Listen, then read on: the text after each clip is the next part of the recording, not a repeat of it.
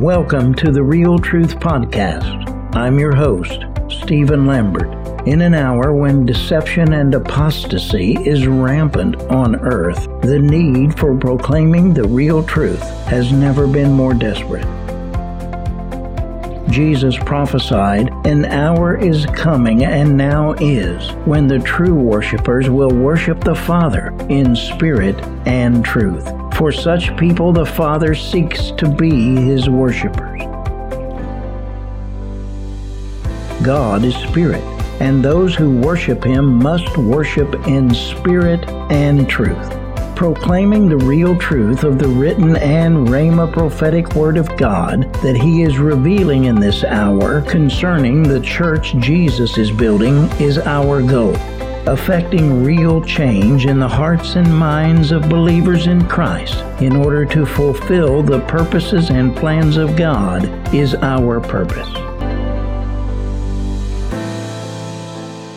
Returning now to the communist goals taken from The Naked Communist by Cleon Skousen and read into the record by Representative A.S. Herlong Jr. of Florida in the House of Representatives on Thursday, January 10th, 1963, picking up with number 31. Again, these are taken from the book The Naked Communist by Cleon Skousen. 31. Belittle all forms of American culture and discourage the teaching of American history on the ground that it was only a minor part of the big picture give more emphasis to Russian history since the communists took over. 32. Support any socialist movement to give centralized control over any part of the culture. Education, social agencies, welfare programs, mental health clinics, etc. 33. Eliminate all laws or procedures which interfere with the operation of the communist apparatus. 34. Eliminate the House Committee on Un-American Activities. 35. Discredit and eventually dismantle the FBI. 36. Infiltrate and gain control of more unions. 37.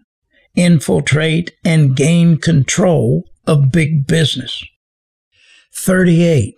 Transfer some of the powers of arrest from the police to social agencies. Treat all behavioral problems as psychiatric disorders, which no one but psychiatrists can understand or treat. 39 dominate the psychiatric profession and use mental health laws as a means of gaining coercive control over those who oppose communist goals. 40. Discredit the family as an institution. Encourage promiscuity and easy divorce. 41 Emphasize the need to raise children away from the negative influence of parents, attribute prejudices, mental blocks, and retarding of children to suppressive influence of parents. 42. Create the impression that violence and insurrection are legitimate aspects of the American tradition that students and special interest groups should rise up and use quote unquote united force to solve economic, political, or social problems. 43.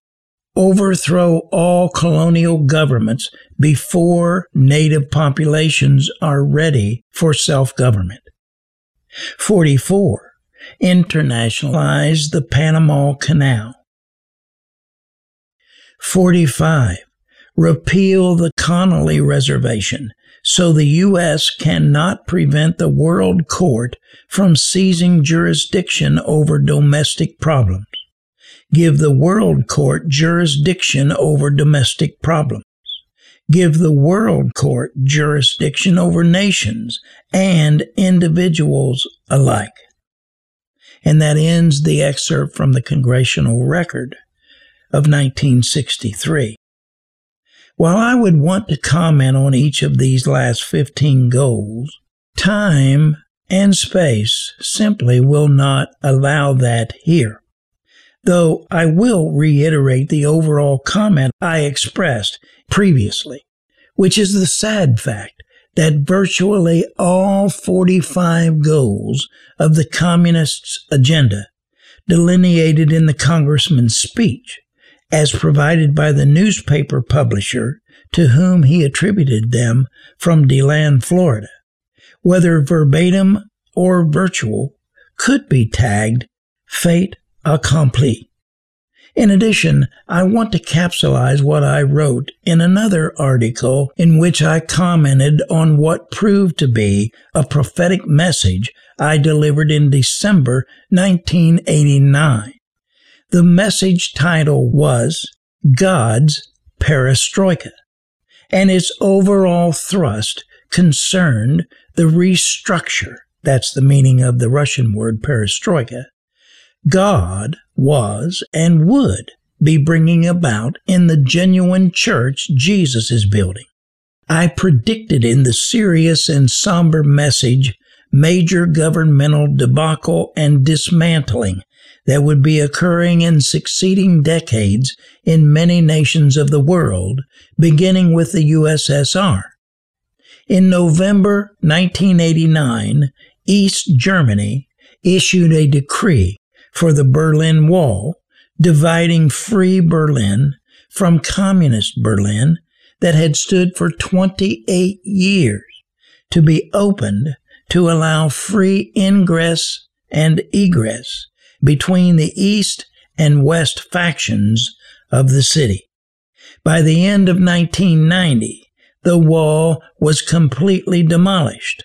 Contemporaneously with the collapse of communism in Eastern Europe and in the USSR, marking the end of the Cold War era.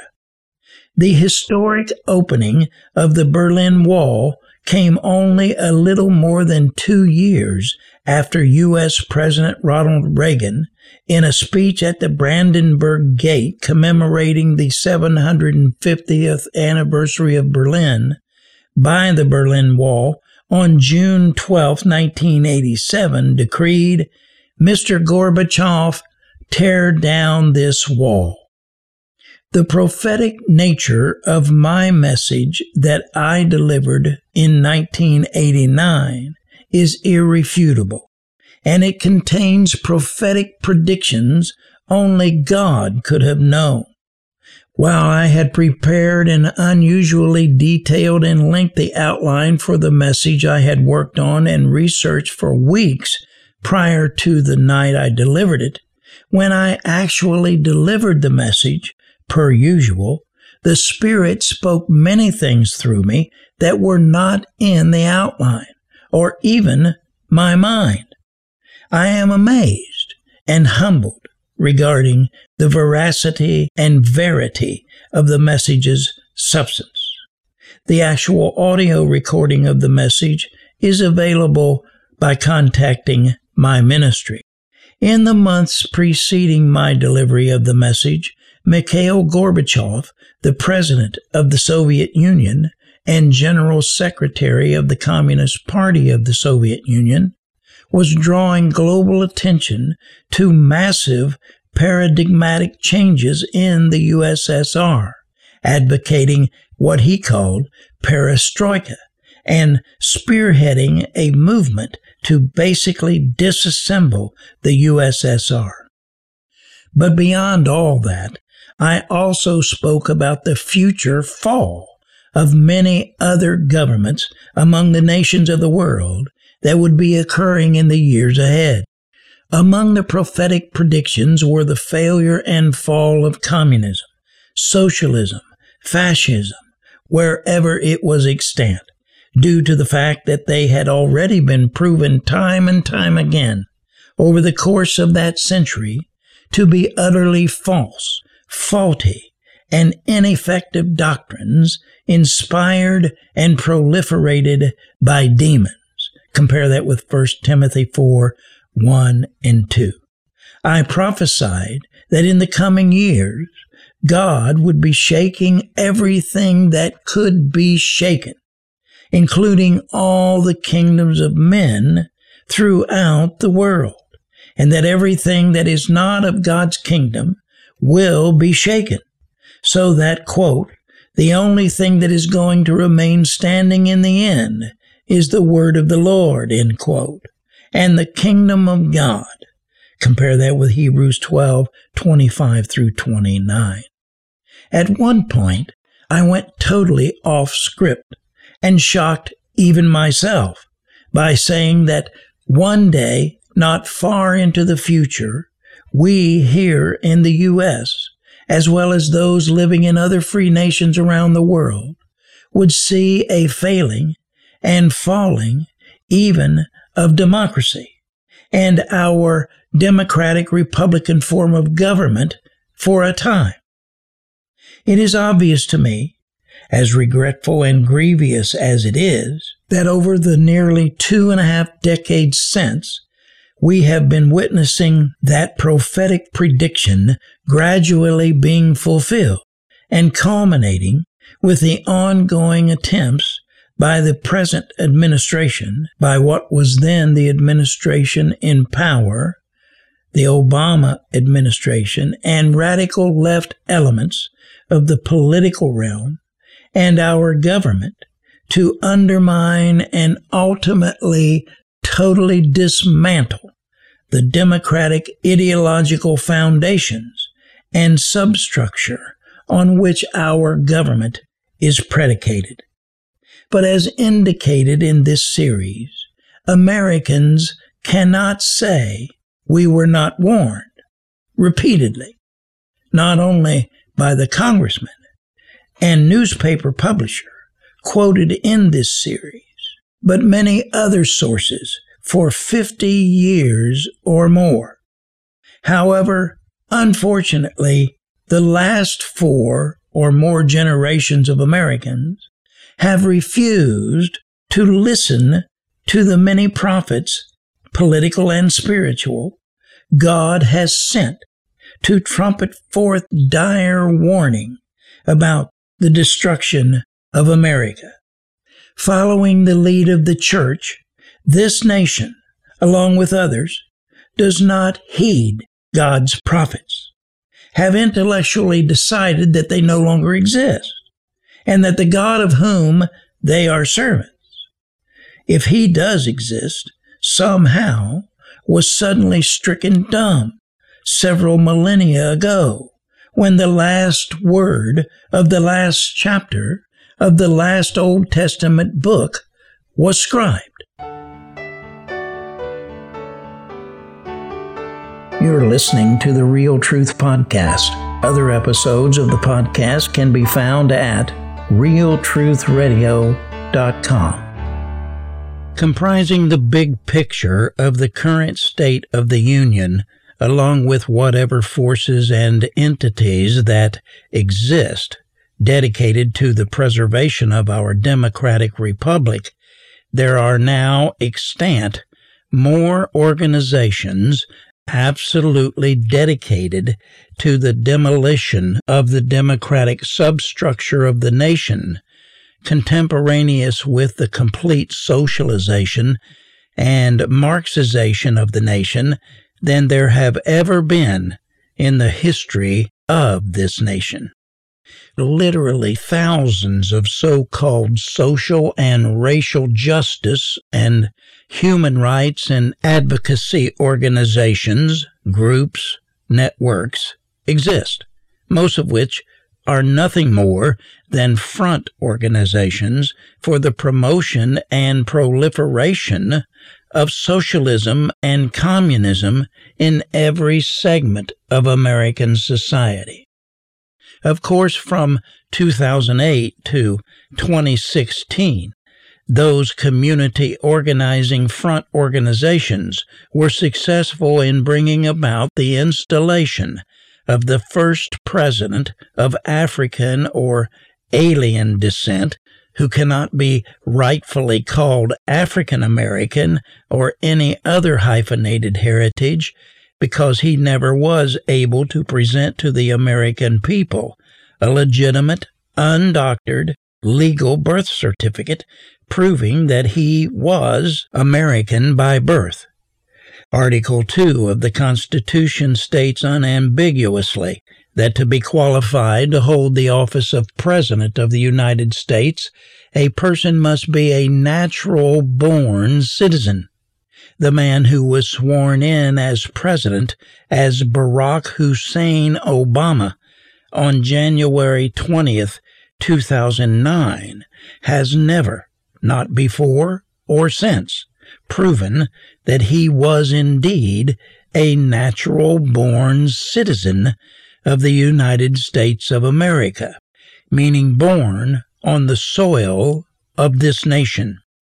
Nevertheless, the powers that be, namely the officials of the Democratic Party who hold the legal responsibility under penalty of law, to certify the eligibility of the candidates it puts forth for election to the highest office of our land did indeed represent the eligibility of Barack Obama in the election of 2008, knowing full well he was not eligible and had not presented any verifiable evidence of his birth on American soil. Thus, the entire Democratic Party is complicit in the very first presidential hoax ever perpetrated upon the American people and indeed the top officials of the party should have long ago been convicted of the plethora of crimes associated with these illegal acts in violation of federal laws and should be serving their time in federal penitentiaries as opposed to holding elected positions in our federal government, such as the Speaker of the House, Nancy Pelosi, and current presidential candidate Joe Biden. Ironically, in the current election, the person the current Democratic Party has chosen as his running mate, Kamala Harris, has a similar problem regarding her eligibility for the office of vice president relative to being the next in line should the president elect, Joe Biden, be unable to carry out the duties of the office. Also, has not shown evidence that she is a natural born citizen by the legal definition, in that the birth certificate she has put forth states that her biological father was at the time of Kamala's birth a Jamaican citizen, which makes him a British citizen, and identifies her mother as being Indian, meaning that neither Kamala's father nor her mother were American citizens, which means that Kamala was not a natural born American with parents of American citizenship. Kamala Harris is also ineligible to hold either office of the executive branch of the nation. Nevertheless, the Democratic Party in official papers that must be filed with the federal government have certified that Kamala Harris is qualified for the office of vice president on the Democratic Party platform. Again, it's a lie. And those officials have all committed numerous federal crimes prima facie. But once again, the entire Democratic Party apparatus, the bastion of socialism and communism, and the utter destruction of America, doesn't care what crimes they commit or what laws they break. in their Bolshevik like march toward ultimate seizing of power over the nation. The likes of Joe Biden, Kamala Harris, Tom Perez, Nancy Pelosi, Chuck Schumer, Steny Hoyer, James Clyburn, Adam Schiff, Jerrold Nadler, and company just flat out don't care. Then, in addition to the outright anarchy of the Democratic Party, which have earned the nickname of the Democrats, we have the equally dastardly issue of the anarchy, chaos, unrest, hatred, division, violence, and utter deception being churned up in the fabric of the nation by the blatant Bolshevik like activities of the many Marxist organizations operating in the nation with the intent to transform America into a Marxist nanny state. None is worse than the diabolical and even satanic activities of the so called Black Lives Matter organization and the umbrella organization to which it is central, the Black Lives Matter Global Network, which in a 2016 article purported to be a coalition of 42 chapters. BLM describes the organization as a global organization in the US, UK, and Canada, whose mission is to eradicate white supremacy and build local power to intervene in violence inflicted on black communities by the state and vigilantes. They say, quote, Black Lives Matter, which they market under the hashtag, hashtag Black Lives Matter, was founded in 2013 the acquittal of George Zimmerman in 2013 of the charge of second degree murder in the death of Trayvon Martin, a 17 year old black teenager in Sanford, Florida, BLM cites as the original atrocity of social injustice that triggered the organization's founding. The BLM website continues the description of who they are with a self serving attempt to make their goals sound righteous and noble and to make their reach sound exceedingly more expansive than what it really is, stating, quote, We are expansive. We are a collective of liberators who believe in an inclusive and spacious movement we also believe in order to win and bring as many people with us along the way, we must move beyond the narrow nationalism that is all too prevalent in black communities. We must ensure we are building a movement that brings all of us to the front, end quote what they are derogatorily referring to in their evoking of the phrase, quote, narrow nationalism that is all too prevalent in black communities, end quote, is the indefatigable allegiance, national pride, and indivisible unity most Americans hold in their hearts regarding the greatest nation ever to exist in human history, whose greatness is predicated on the very inclusive, expansive, and spaciousness that these black supremacists constantly deride and decry as non existent in America. Their baseless assertion about it being all too prevalent in black communities is their attempt to indoctrinate the minds of black Americans to the totalitarianism of Marxism vis a vis the freedoms all Americans willing to live their lives within the bounds of the law and the requirements of the capitalism based system to which all citizens enjoy equal access and opportunity in the pursuit of happiness.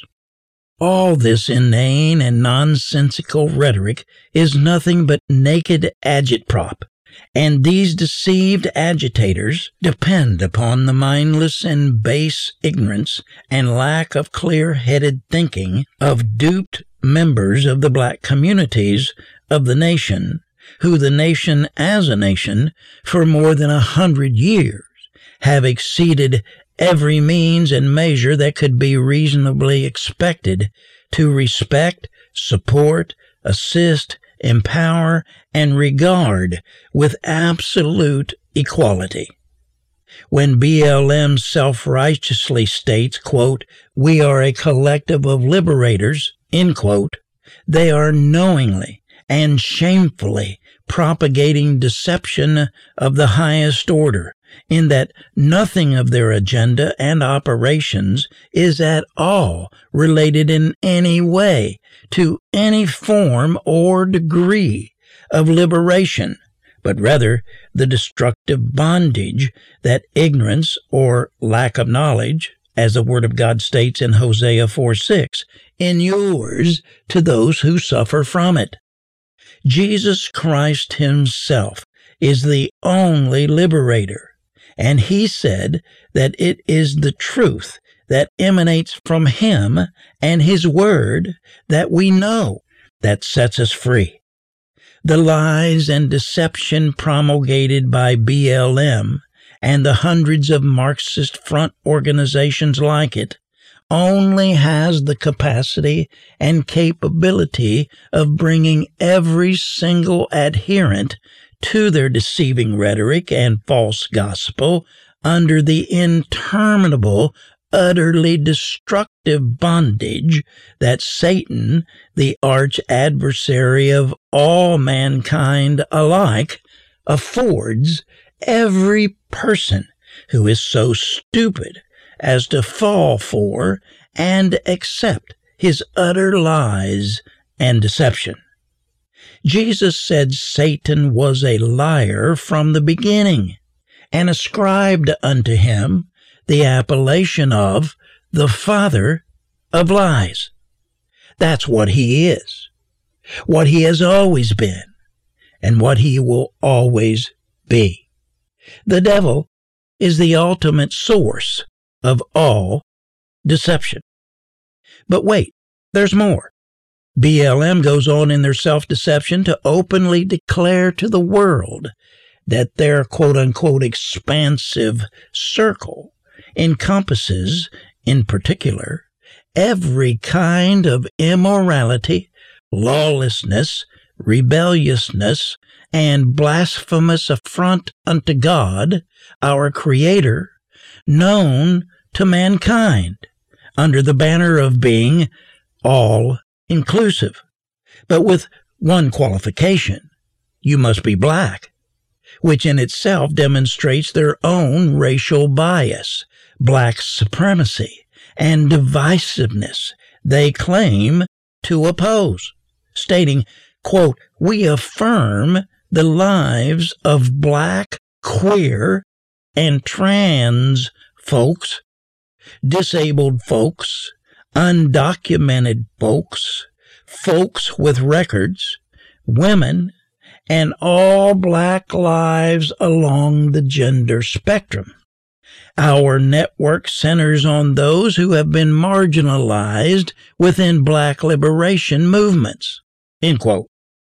So basically, the leadership of BLM are proudly declaring to the world that their mission is to propagate every kind of debauchery and hedonism there is in conjunction with their mission to de deify and dethrone God, as Marx stated his life's mission in the minds of every black person on the planet, ensuring their ultimate destiny of eternal damnation in the everlasting fires of hell. Now, that to me does not sound like they love black people. Thanks for listening to this episode of The Real Truth. I'm Stephen Lambert. Please subscribe to the podcast, share with your friends, and visit realtruthradio.com to join our mailing list. Be sure to tune in to the next edition of The Real Truth. Until then, this is Stephen Lambert reminding you that with God all things are possible, and all things work together for good to them who love God and are called according to his purpose.